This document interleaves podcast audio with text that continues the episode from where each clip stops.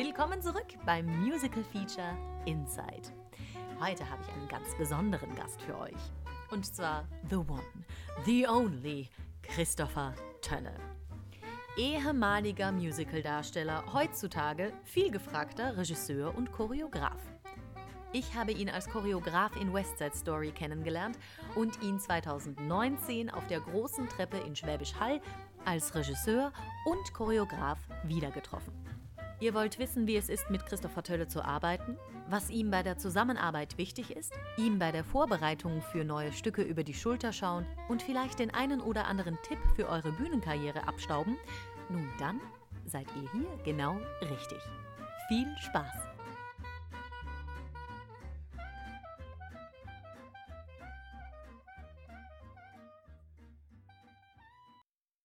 Also, du bist ja zum zweiten Mal jetzt als Regisseur in Schwäbisch Hall. Stimmt Das stimmt. das? Wie bist du denn dazu gekommen? Ich habe vor drei Jahren Choreografie gemacht hier bei Maria im Schmeckt's nicht. Da hat der Thomas Winter die Regie gemacht. Die Kathi Kolb, die dieses Jahr Bühne und Kostüme macht, hat damals schon die Ausstattung gemacht. Und der Heiko Lippmann hat mich angerufen. Der Heiko Lippmann ist hier im Leitungsteam. Und der Äh, kennt dich von. Der Heiko kennt mich, weil ich 2004 als Darsteller Audition für AIDA gemacht habe.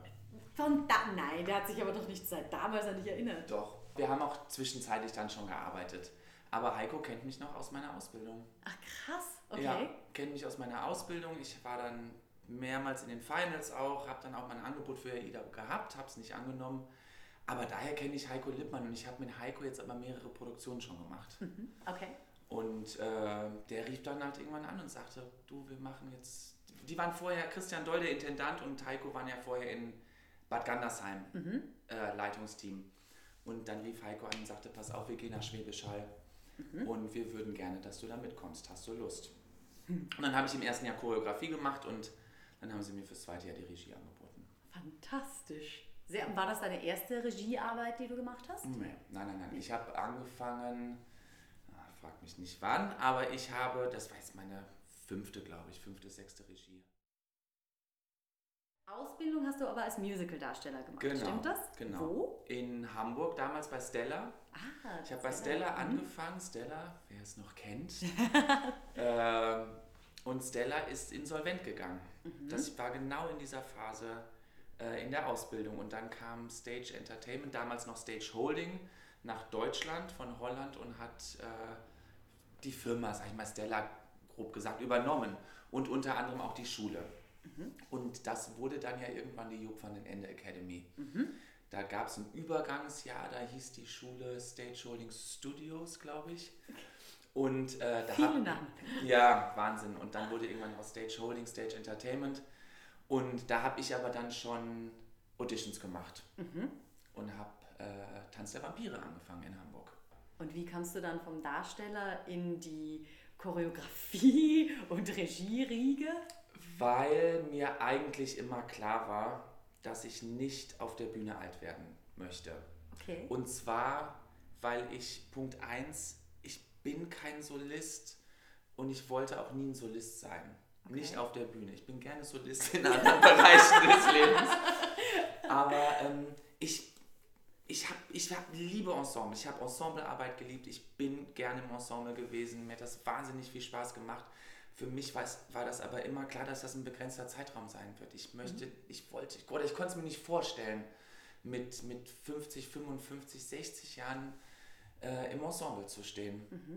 Und mir war auch irgendwie immer klar, dass das eine Phase sein wird meines Lebens, diese Arbeit zu machen, um etwas daraus weiterzuentwickeln. Und ich habe ganz klassisch als Ensemble Swing angefangen, dann war ich Cross Swing, dann wurde ich Assistant Dance Captain, dann wurde ich Dance Captain, dann ist man automatisch stellvertretender Resident Director, wie sich das so schön nennt. Und Ja. für mich war immer klar, ich habe immer so alle paar Jahre versucht, einen Schritt weiter zu gehen.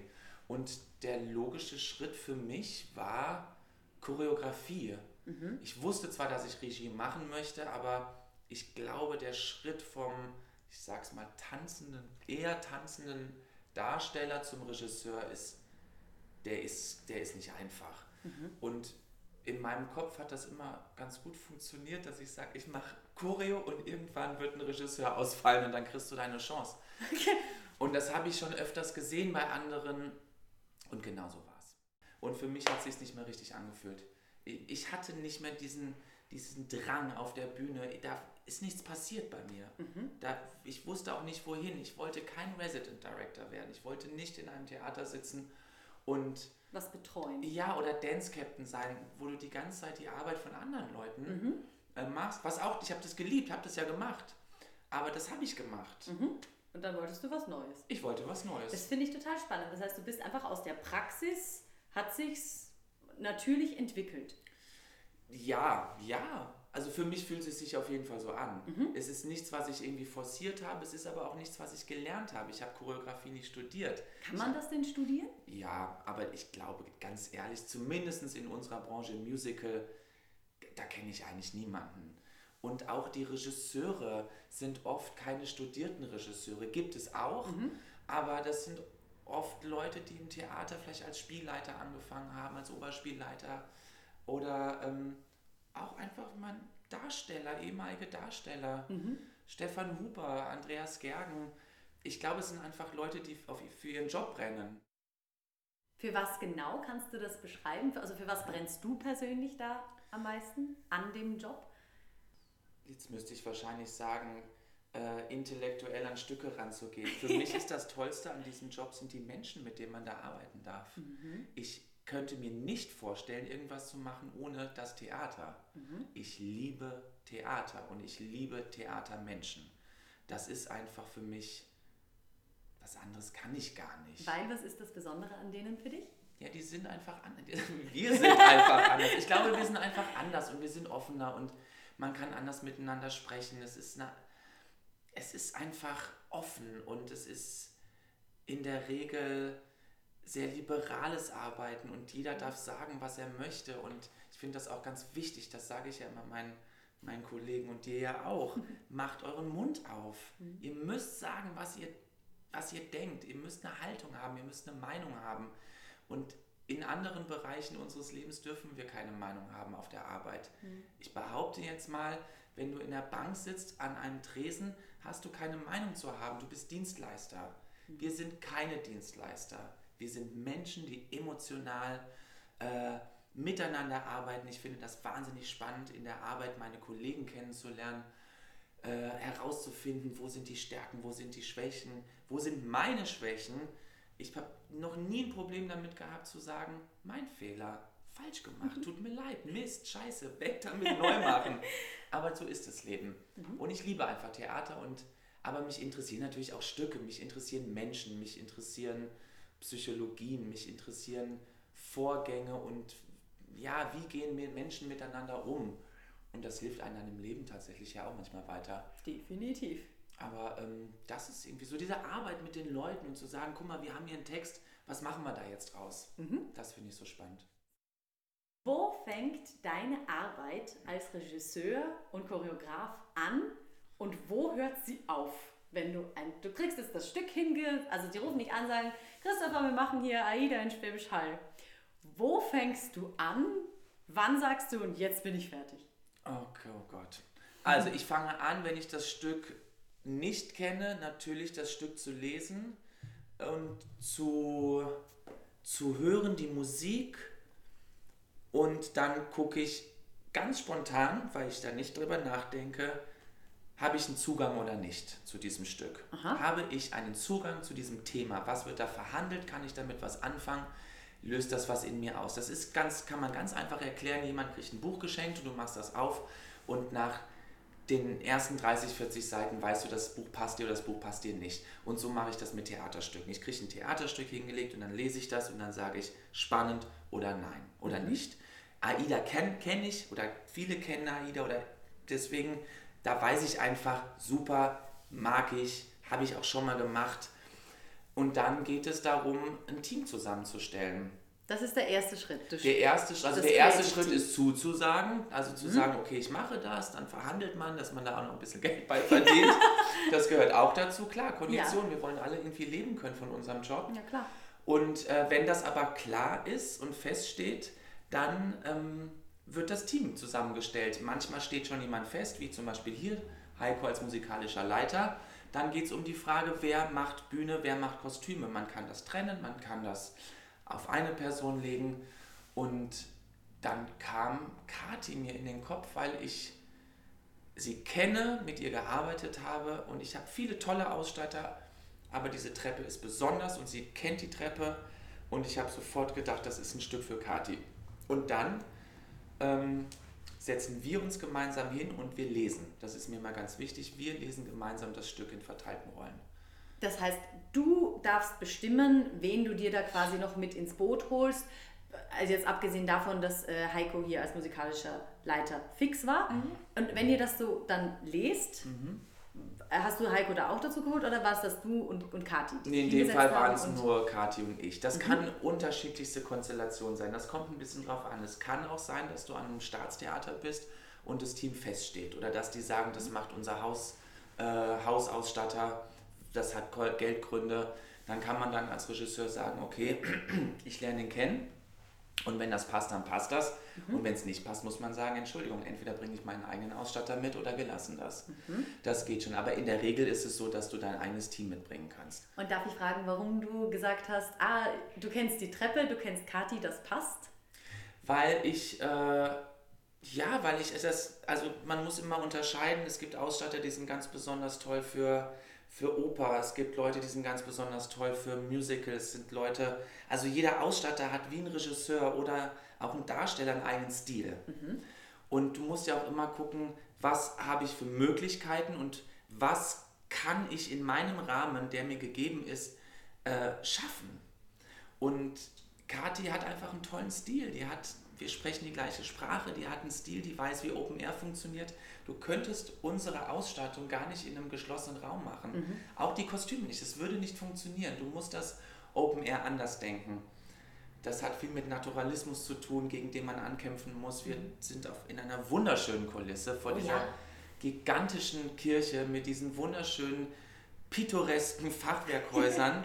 Und da kannst du nicht mit Naturalismus gegen ankämpfen. Das ist zu schön. Mhm. Du könntest da jetzt keinen echten Baum auf die Bühne stellen. Mhm. Der wäre niemals so schön wie die zwei Bäume, die da stehen und deswegen funktioniert das nicht. Und mein Geschmack, da ist vielleicht auch jeder anders, ist aber, dass du in, in Open Air abstrakter arbeiten musst. Mhm. Das clasht besser, das ist einfach spannender, das ist brutaler und ähm, es konkurriert nicht miteinander. Ein mhm. Fachwerkhaus konkurriert nicht mit einer Metallpyramide. Genau. So, das ist einfach so. Ein echter Stein auf der Treppe würde wieder mit der Steintreppe konkurrieren und das mhm. kann dann wieder ganz schwierig werden. Und Kathi versteht das einfach, da sprechen wir einfach eine, eine Sprache. Und ich habe auch schon ähm, solche Meetings gehabt mit, äh, da stand dann ein Bühnenbildner, ein musikalischer Leiter, ein Regieassistent, da sitzt man teilweise mit fünf, sechs Leuten. Jeder kriegt ein Textbuch und sagst, du spielst die Aida, du spielst den Meret, du spielst den ah, Radames und Augen zu und durch und los geht's und dann spielen wir dieses Stück durch, damit ja. wir alle wissen, was tun wir hier überhaupt? Aha. Und da redet man dann dabei. Und wenn man das abends macht, trinkt man dabei auch vielleicht ein, zwei Flaschen Wein. Wenn man das morgens macht, gibt es dazu Croissants und Marmelade. cool, und das macht wahnsinnig. Spaß. Und ganz ja. oft ist es so, dass am Ende des Abends, das, also wir fangen in der Regel morgens an um 10 und manchmal sitzt man dann, braucht für ein Zwei-Stunden-Stück 10 Stunden, bis man durchgelesen hat. Und, aber ganz oft schlägt man das Buch am Ende zu und weiß grob, was man macht. Wir wissen dann, okay, wir wissen schon, da, das, da muss eine Pyramide hin, da muss das hin, die Kostüme könnten so und so sein. Das ist ganz wichtig und so tastet man sich dann daran. Und wann ist das zeitlich ungefähr? Sprechen wir von einem Jahr im Vorhinein, Monat, eine ja. Woche vorher? Ich wusste, dass ich AIDA mache vor einem Jahr. Mhm. Und es gibt immer so bestimmte Termine, die man einhalten muss. Und ein ganz wichtiger Termin ist die Bauprobe. Mhm. Das ist eine Probe, die wird vom Theater gemacht. Da wird das Bühnenbild ähm, schon mal gebaut, aber provisorisch. Aha. Mit Holzlatten und mit Tüchern. Und das, also wir haben, und das, dieser Termin war bei uns im Februar. Wir haben jetzt Juli. Im Februar war bei uns Bauprobe. Und da sind wir nach Schwäbisch Hall gefahren und da haben die uns das, was wir jetzt haben, mit Holzlatten gebaut, damit wir überprüfen können, stimmt das überhaupt? Aha. Das heißt, im Februar war das Bühnen, Bild, Konzept schon fertig. Fertig, wow. Bei Disney ist es nochmal anders. Bei Disney muss man, glaube ich, hm, ich will nichts Falsches sagen, aber ich glaube, ein halbes Jahr vor Premiere oder vor Probenbeginn ein Bühnen- und Kostümkonzept abgeben. Die müssen das absegnen.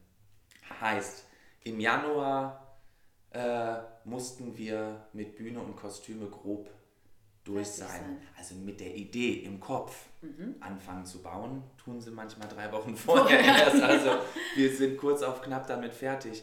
Wir haben letztes Jahr im Oktober, also ich fange so acht Monate vorher an, intensiv an so einem Stück zu arbeiten. Krass. Ja. Das Okay. ist schon lang und ich mache ja nicht Wow. nur ein Stück. In der Zeit Eben. habe ich ja noch drei andere Premieren. Also ich arbeite jetzt schon wieder an Stücken. Es ist jetzt Juli 2019 und ich fange jetzt schon an zu planen für 2020 Herbst.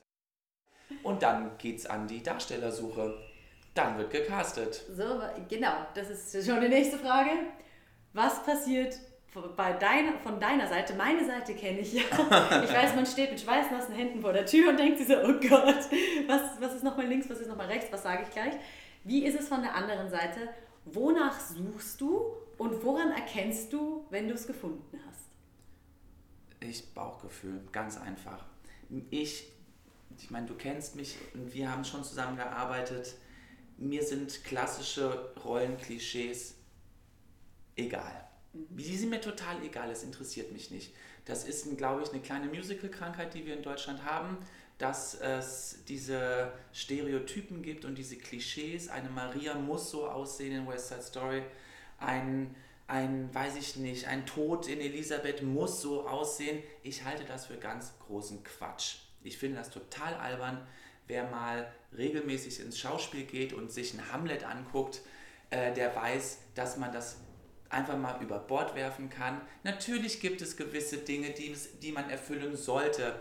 Das ist, gehst du ins Schauspiel, guckst dir Romeo und Julia an, dann kannst du eine Julia ganz alt besetzen, dann muss es aber einen, Grund haben. Ja, also natürlich gibt es so, ach, aber ob jetzt jemand dick oder dünn oder groß oder klein oder schwarz oder weiß oder rothaarig oder blond ist oder das ist mir total egal. Es ist mir wirklich egal. Es interessiert mich nicht. Ich habe, ich sag's immer ganz platt, ich habe, ich hasse Bodyshaming. Das macht mich wahnsinnig. Ich finde das eine der schlimmsten Sachen, die wir haben.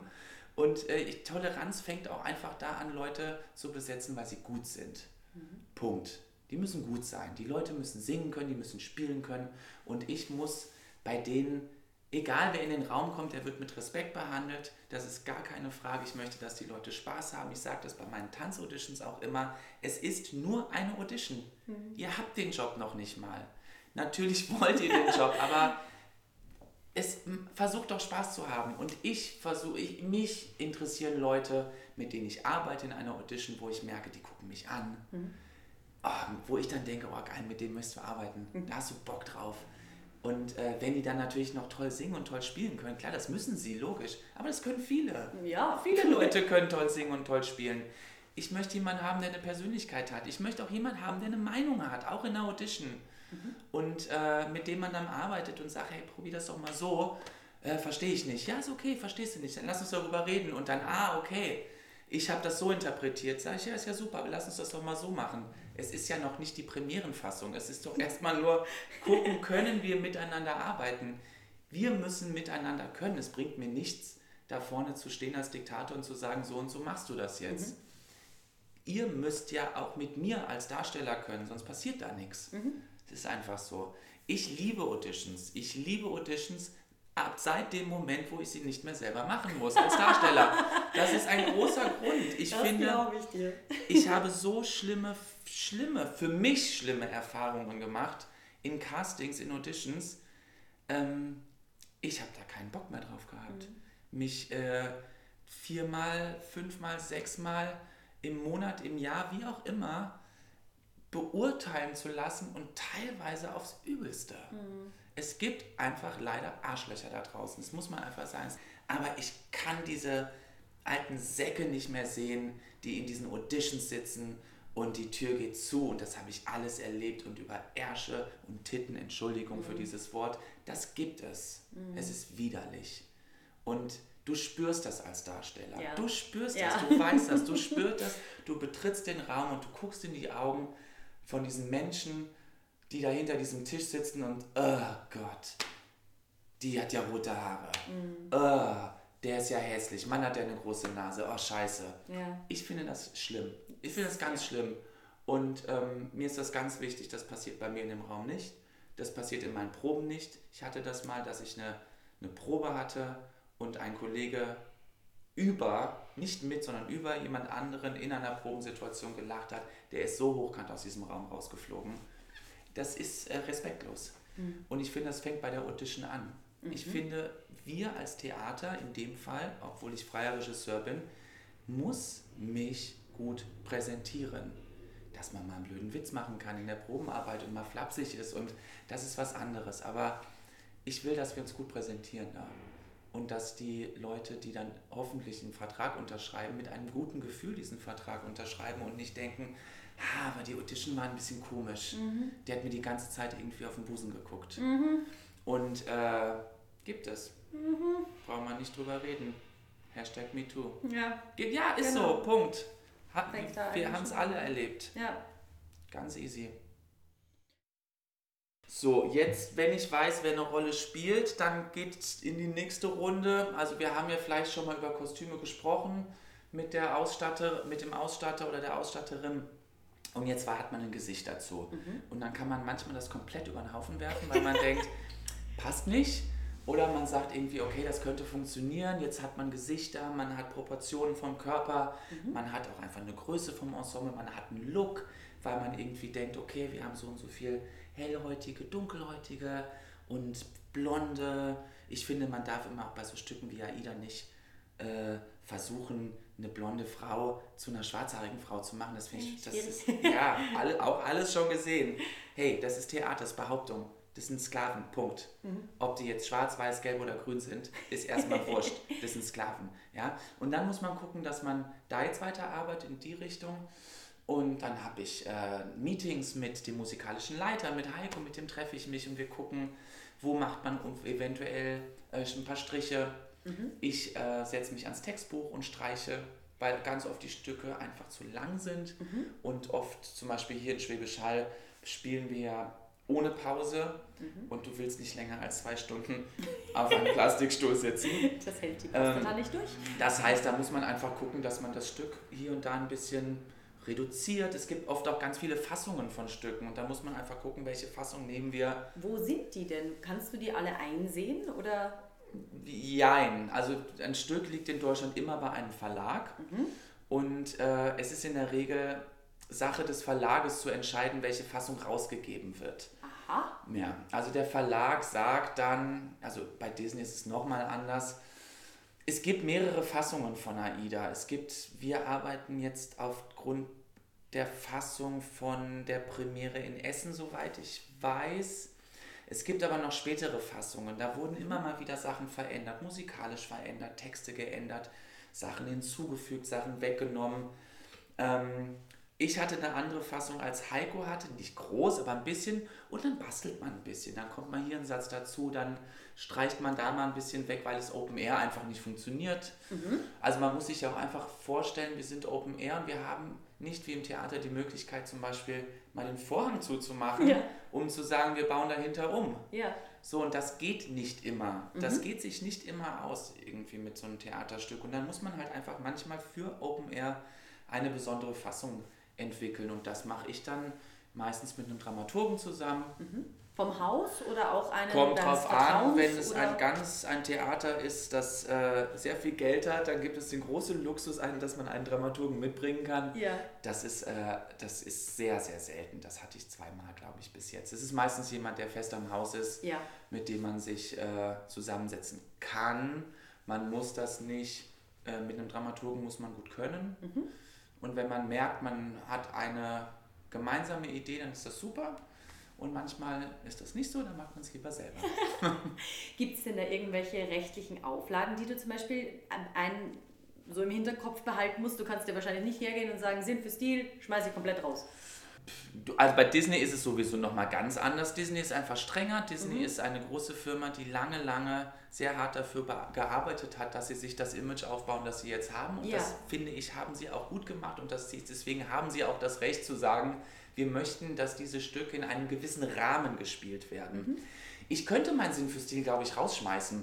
Also zumindest könnte ich es probieren. Ich müsste dann ähm, bei Disney anrufen die sitzen in diesem Fall in, in München, glaube ich, ja. und müsste der zuständigen Person einen guten Grund nennen, warum ich das mache. Okay. Und ähm, wir haben zum Beispiel, wir, als wir AIDA in Thun gemacht haben, haben wir massiv gestrichen. Mhm. Also wir haben zum Beispiel das TZ im zweiten Akt, das Opening im zweiten Akt, haben wir komplett rausgenommen. Mhm. Um Zeit zu sparen, aus verschiedenen Gründen. Wir mussten Zeit sparen, wir hatten keine Pause, wir haben uns entschieden, dachten, dass nach Sonne Nubiens nicht nochmal so ein starker Song kommen kann, weil es so eine mhm. Konkurrenz mhm. wird und aber irgendwie gegen Sonnennobiens man eigentlich verliert. Da verliert man immer. Und ähm, wir haben da den ganzen Song. Wir haben ein paar Reprisen rausgeschmissen. Das geht. Es kommt tatsächlich auf das Stück an. Mhm. Nimm ein altes Schauspiel. Nimm ein Schauspielstück, wo die Rechte frei sind. Das passiert, glaube ich, nach 75 Jahren. Ja, ja.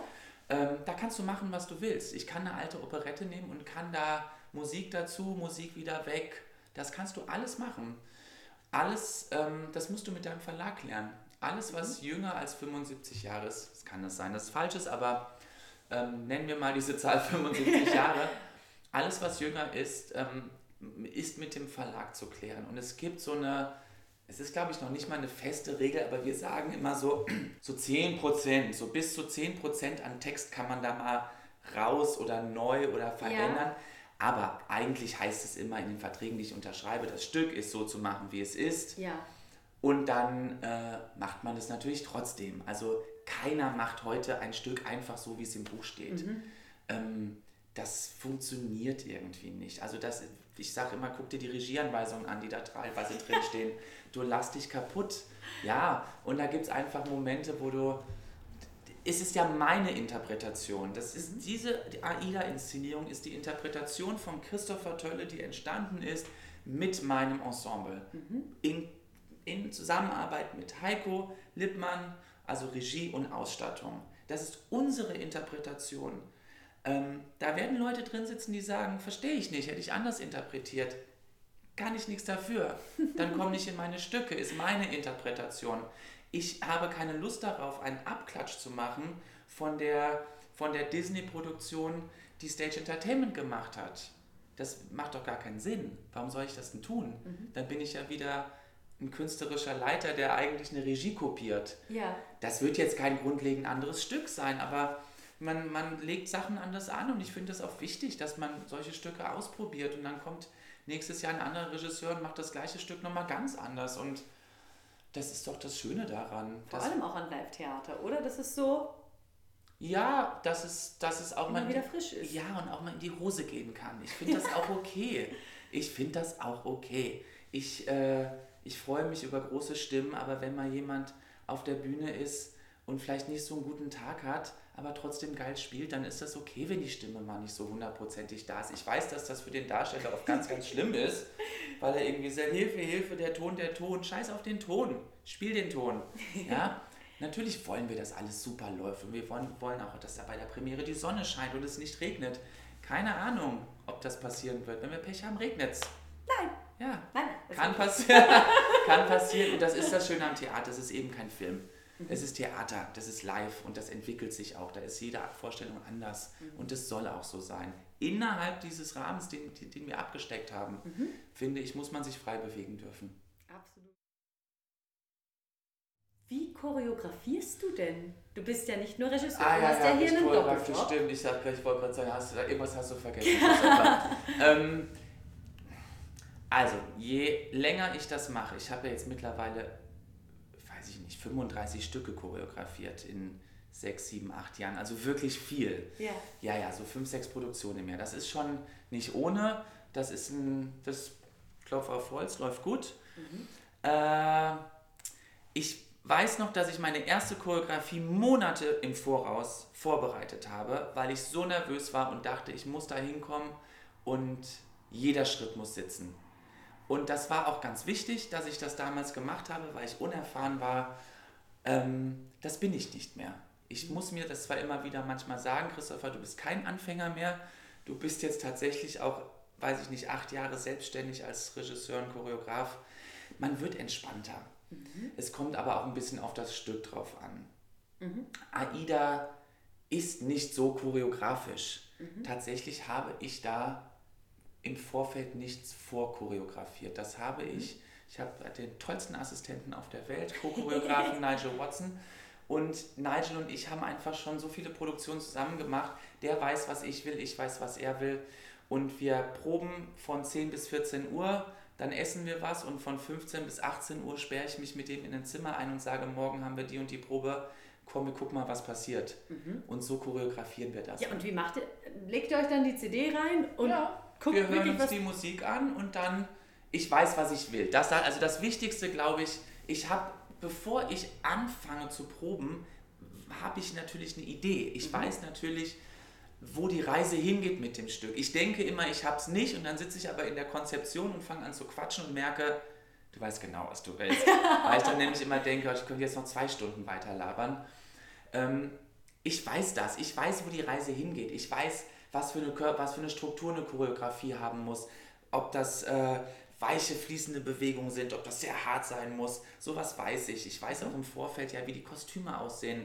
Das haben wir ja extra so gebaut. Also in meinem Kopf ist da schon so eine Struktur. So wie ein Film oder wie einzelne Bilder? Nee, schon wie so ein Film. Also ich habe keine Schrittfolgen, die ich Aha. sehe.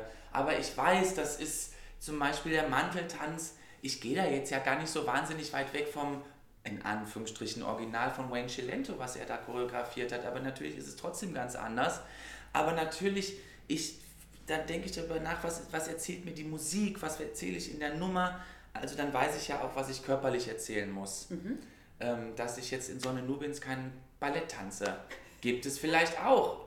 Meins ist es nicht. Für mich muss das irgendwas sehr Erdiges haben, sehr Verbundenes mit dem Boden, was sehr Wildes. Und daraus entwickelt sich dann eine Bewegung. Und die mhm. packen wir dann irgendwie zusammen und dann probt man das. Und dann gibt es, ich probe immer ein grobes Gerüst. Und dieses Gerüst wird immer mehr gefüllt. Am Anfang weiß ich vielleicht nur die Formationen. Und dann kommen jetzt dann noch Blicke und Arme und Reaktionen und das ist dann am Tag der Generalprobe fertig. Also da höre ich dann tatsächlich, ich werde bis zur Generalprobe nichts großartig verändern, weil ich mich ja niemanden verunsichern. Aber ich werde bis zur Generalprobe sagen, pass auf, da ist noch was zu Bitte. holen. Ja. Da ist noch ein Blick, da ist noch ein Arm, da ist noch ein Finger, da ist noch ein, ein Haare werfen. Ich habe keine Ahnung. Ja. Wir wären dumm, wenn wir nicht bis zum letzten Moment arbeiten, an uns, am Stück, an den Figuren man kann nicht eine Woche vorher, manchmal habe ich das Gefühl so ein bisschen, dass die Leute denken, ich will jetzt endlich, dass wir fertig sind, damit ich mich auf die Endproben konzentrieren kann. Ah, ah, ah, ah. So funktioniert das nicht. Das Stück ist fertig bei der Premiere. Und danach geht es auch weiter. Ich weiß, dass Darsteller, und ich kenne es ja selber, man will sich auf seine Arbeit konzentrieren. Sollen sie auch. Nichtsdestotrotz wird es Ansagen geben, jeden Tag. Und auch Proben, dass man sagt, wir können immer besser. Besser geht immer. Natürlich. Möglichkeiten gibt es an jeder Ecke. Ja, das ist ganz wichtig. Also was ist das Besondere an der Treppe hier? Wie choreografiert man 3D auf einer Treppe? Ja. Das war das Erste, was ich mir dachte. Du hast ja nicht nur links, rechts, vor, zurück, du hast auch noch oben, unten. Ja. Wie macht man denn das?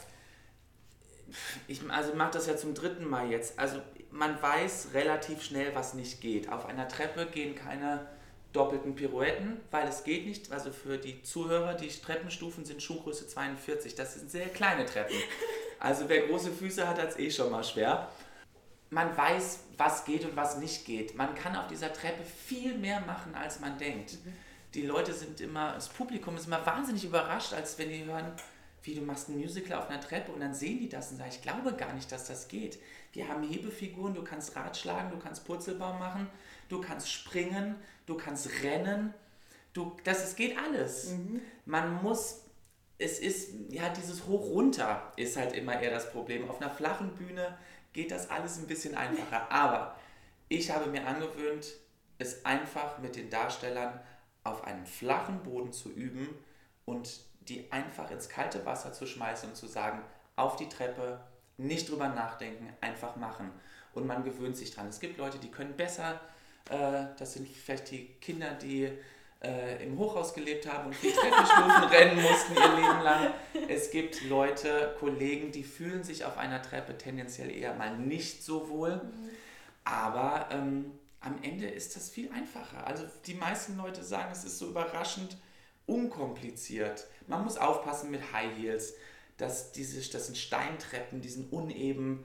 Aber auch das haben wir schon gemacht. Jetzt mhm. sind wir bei AIDA zum Glück nicht äh, in der High-Heel-Szene. Wir haben alle flache Schuhe und das funktioniert voll. Ich finde, das funktioniert super auf der Treppe. Also am Anfang habe ich Schiss gehabt, auch mit Saturday Night Fever letztes Jahr. Die haben mir alle einen Vogel gezeigt. Ja. Wie kannst du ein Tanzmusical machen? Das geht. Es geht gut. Es ist nicht man muss, es ist nicht einfach, aber es geht. Mhm. Und es ist spannend, es macht Spaß. Und als du das das erste Mal gehört hast, Anne, du machst jetzt eine Choreografie auf einer Treppe, hast du dann bei dir zu Hause dich auf eine Treppe gestellt und es da mal ausprobiert? Oder? Nee, ich bin da, ja, ich habe erst gedacht, nee, mache ich nicht. Also oh, okay. ich habe erst gesagt, ich so, nee, sorry, das ist, also kann, kann ich nicht, wie blöd ist das denn, Treppe? Und dann habe ich diese Treppe gesehen und wenn man vor dieser Treppe steht, und sich vorstellt, dass man darauf Theater machen kann oder darf, dann überlegt man sich das zweimal. Und es ist ganz, ganz toll. Und dann geht man diese Treppe 30 Mal hoch und runter, ist zwar äh, Blut und Wasser, hat Blut und Wasser geschwitzt, weil es wahnsinnig anstrengend ist. 55 oder 65, ich weiß gar nicht wie viele Stufen, 56. Es ist Hölle anstrengend.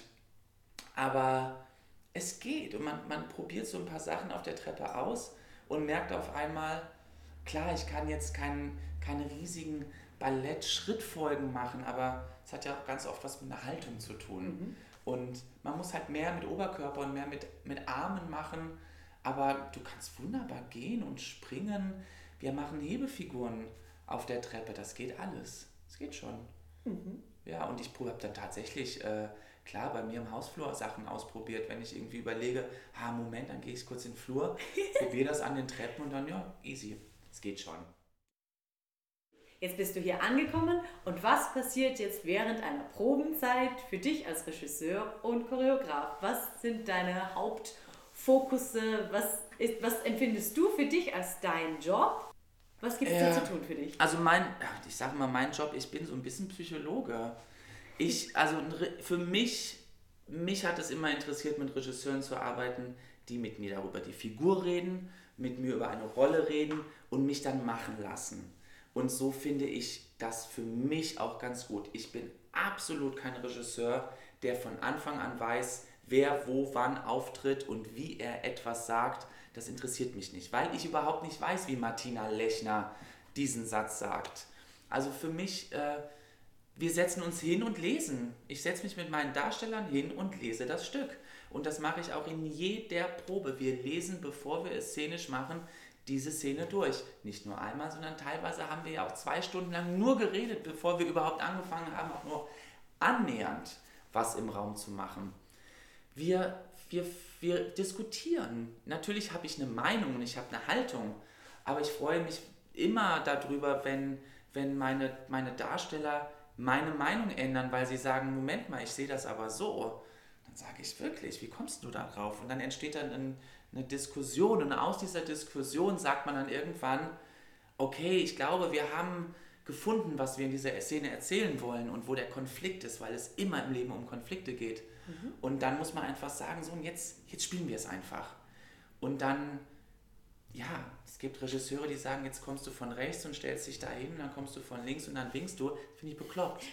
Also ich hoffe immer, dass ich Darsteller finde, die so gut schauspielen können, dass sie von alleine auf eine Idee kommen. Das ist nicht immer so. Manchmal muss man es den Leuten vorkauen und das ist auch okay. Aber ähm, ich finde hier jetzt gerade bei AIDA ist das, ist das ganz toll. Da passiert ganz viel.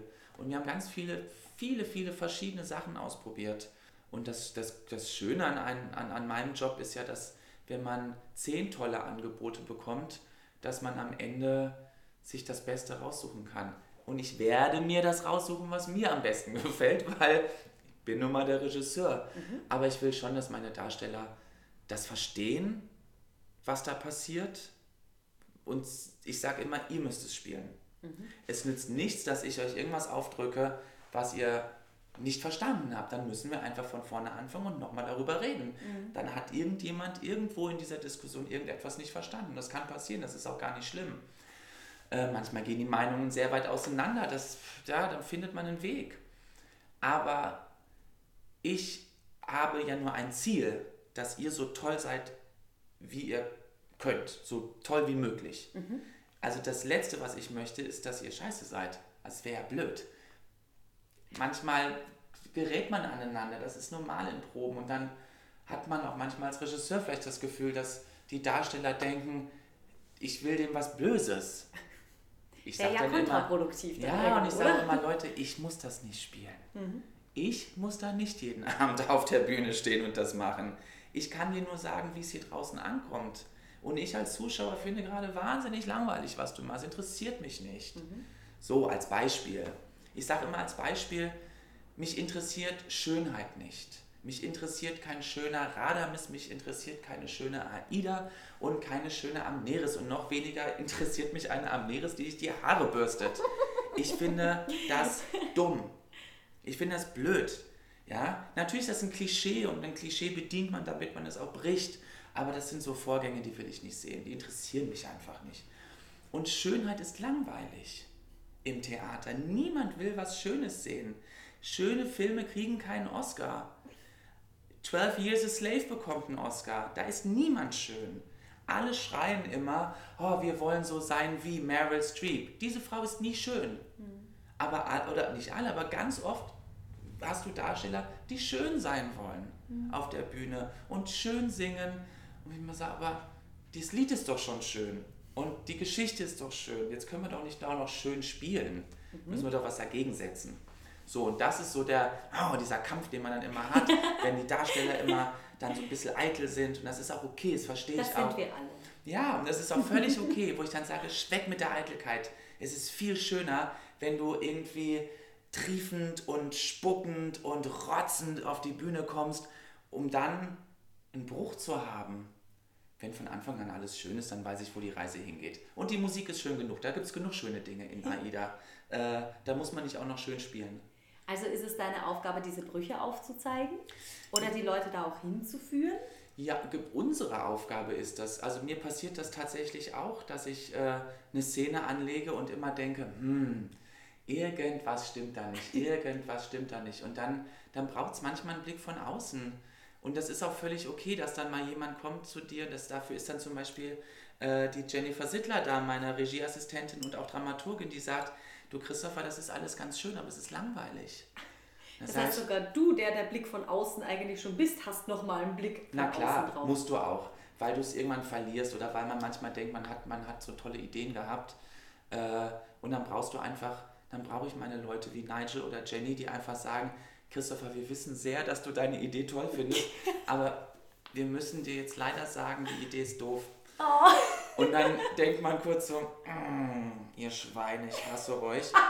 Und dann, wenn man dann aber drüber nachdenkt, merkt man meistens, ja, die haben schon recht. Manchmal verliebt man sich in so eigene Sachen. Mhm. Das ist ganz komisch. Ich glaube, das ist halt auch bei Darstellen einfach so. Man hat manchmal so eine Vorstellung davon, wie man das macht. Mhm. Und dann verliebt man sich da rein, wie eine Figur ist. Und dann kommt ein Regisseur und sagt, ja, Edgy Badge, ich sehe das aber ganz anders. Ich will, dass du die jetzt mal da kaputt schlägst. Ja. Und nicht nett zu dir bist. Was?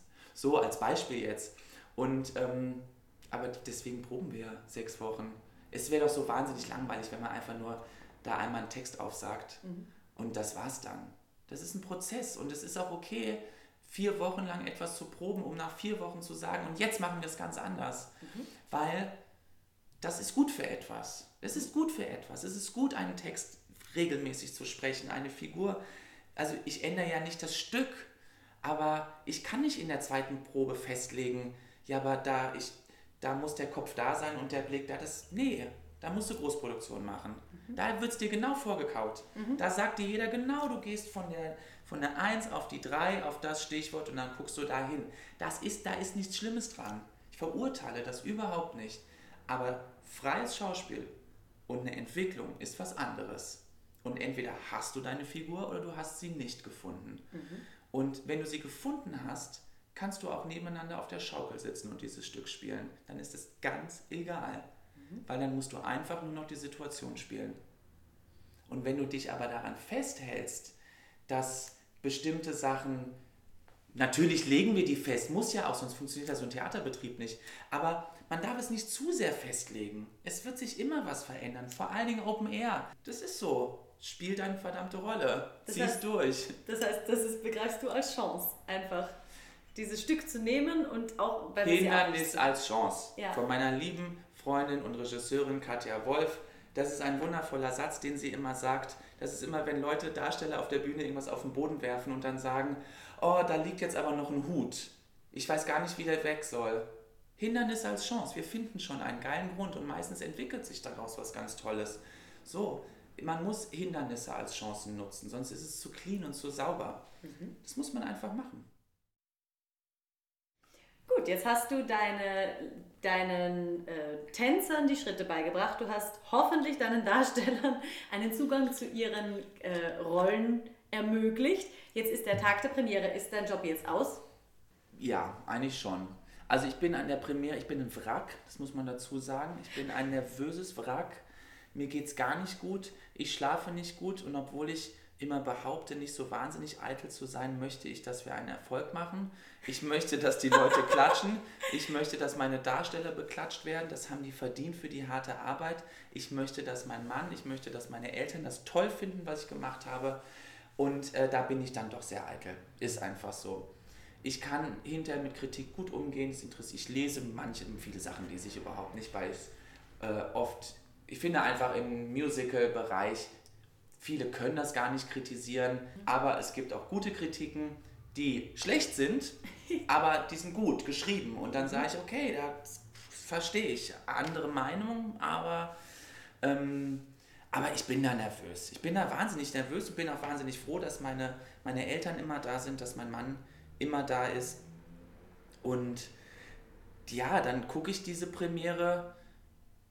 Also hier in Schwäbisch Hall werde ich es auf jeden Fall schauen.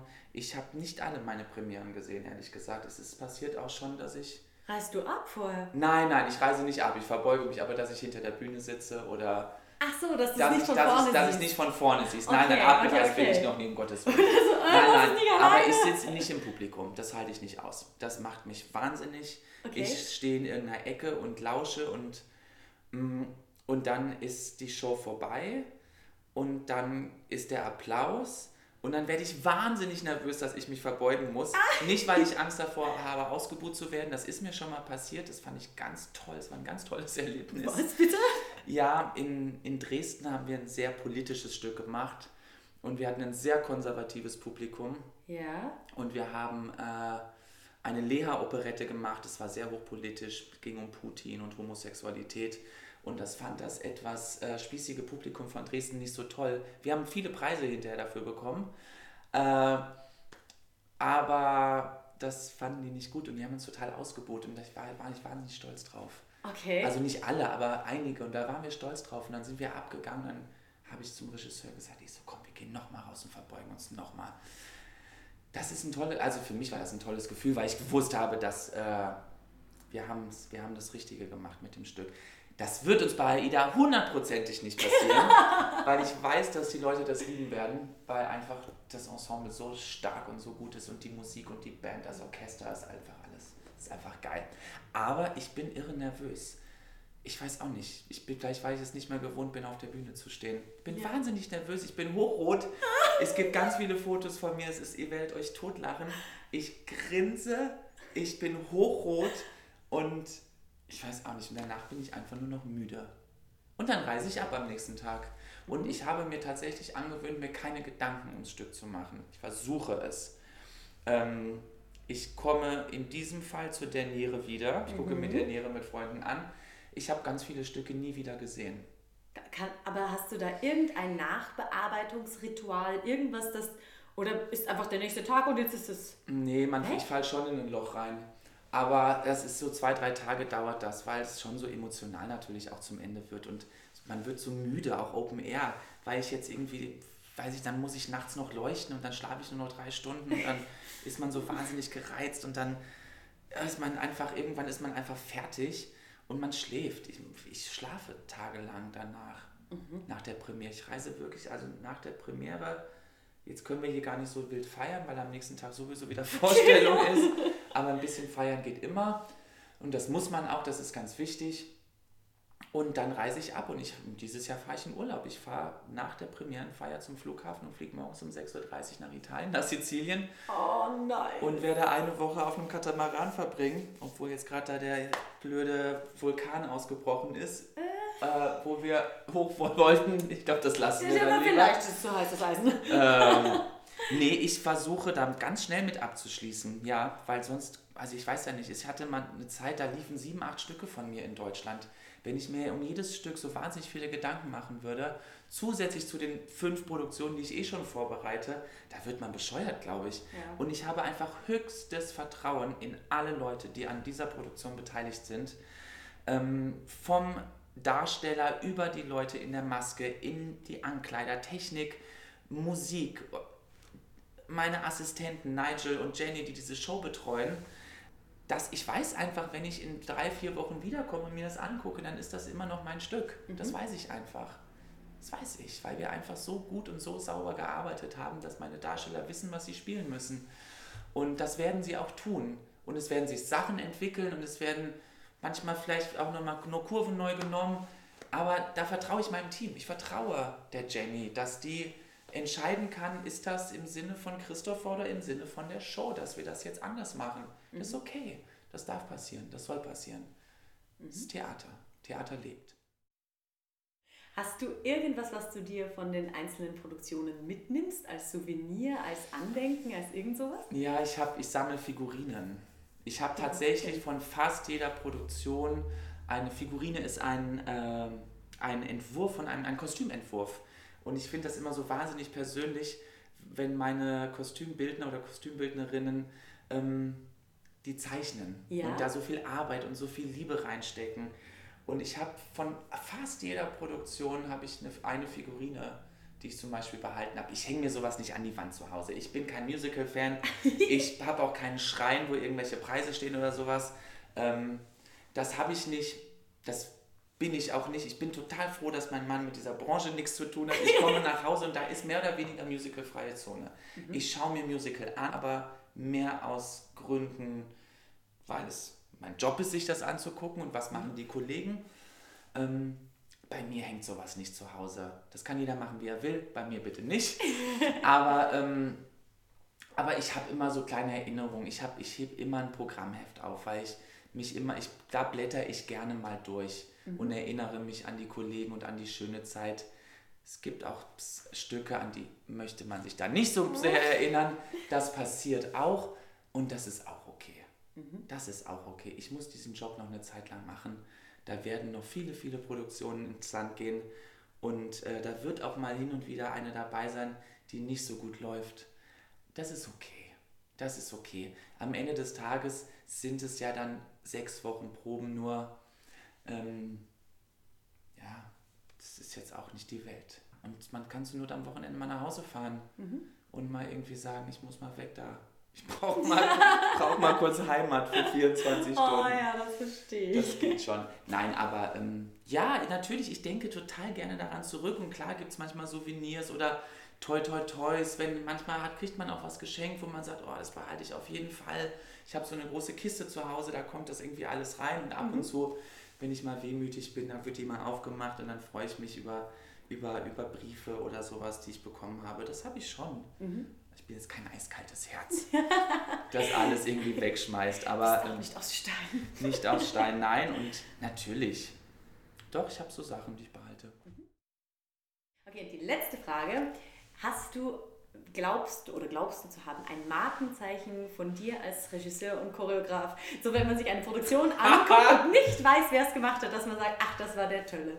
Also, lustigerweise, es ist jetzt total albern, das ist jetzt alles so ein bisschen mit einem zwinkernden Auge. Aber ich, es gibt so einen Move, den ich in jeder Show reinbringe. Es ist, wenn ich das ist der Tölle-Klamp. Den gibt es der auch gut, der Tölle-Klamp. Und den kennen auch jetzt viele meiner Kollegen schon. Auch Freunde von mir, die Stück, Stücke gucken. Also ich weiß es nicht. Ich glaube nicht, weil ich mich wahnsinnig weiterentwickle.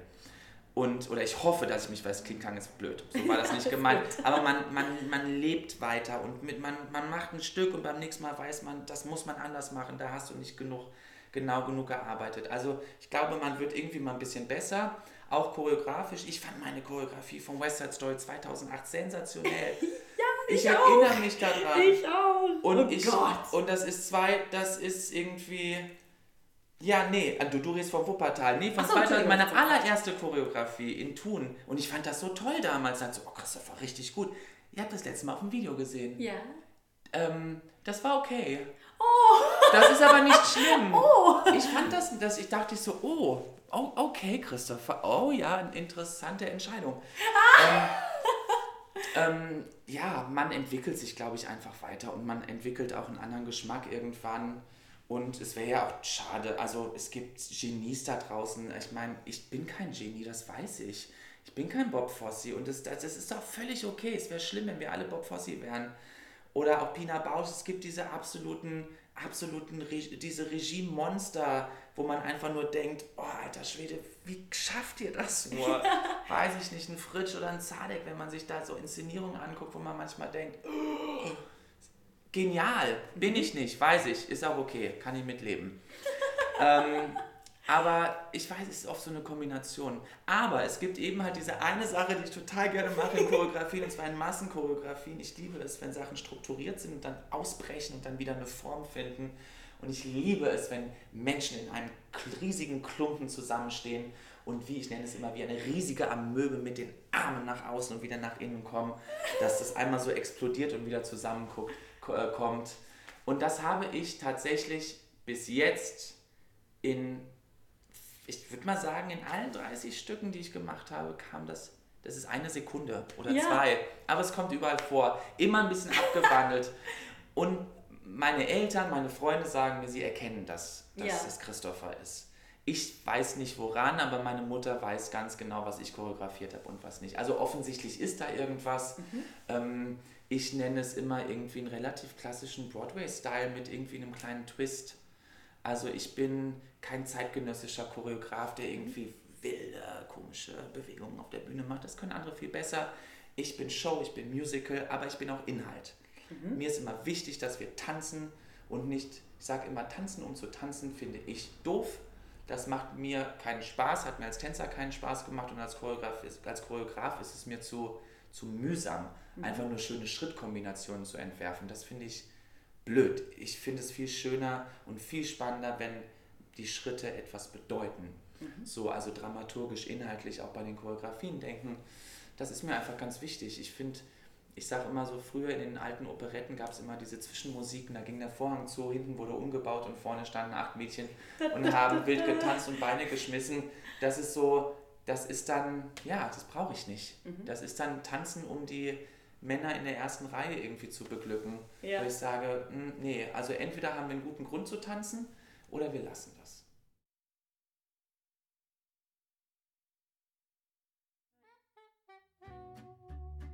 Das war sie, die dritte Folge von Inside. Und nun verlassen wir die Pyramiden Nubiens und Ägyptens und wagen einen Sprung mitten in die Hippie-Zeit. Mit neuen Ansprechpartnern, neuen Erkenntnissen und neuem Insight. Schaltet wieder ein, ich freue mich auf euch.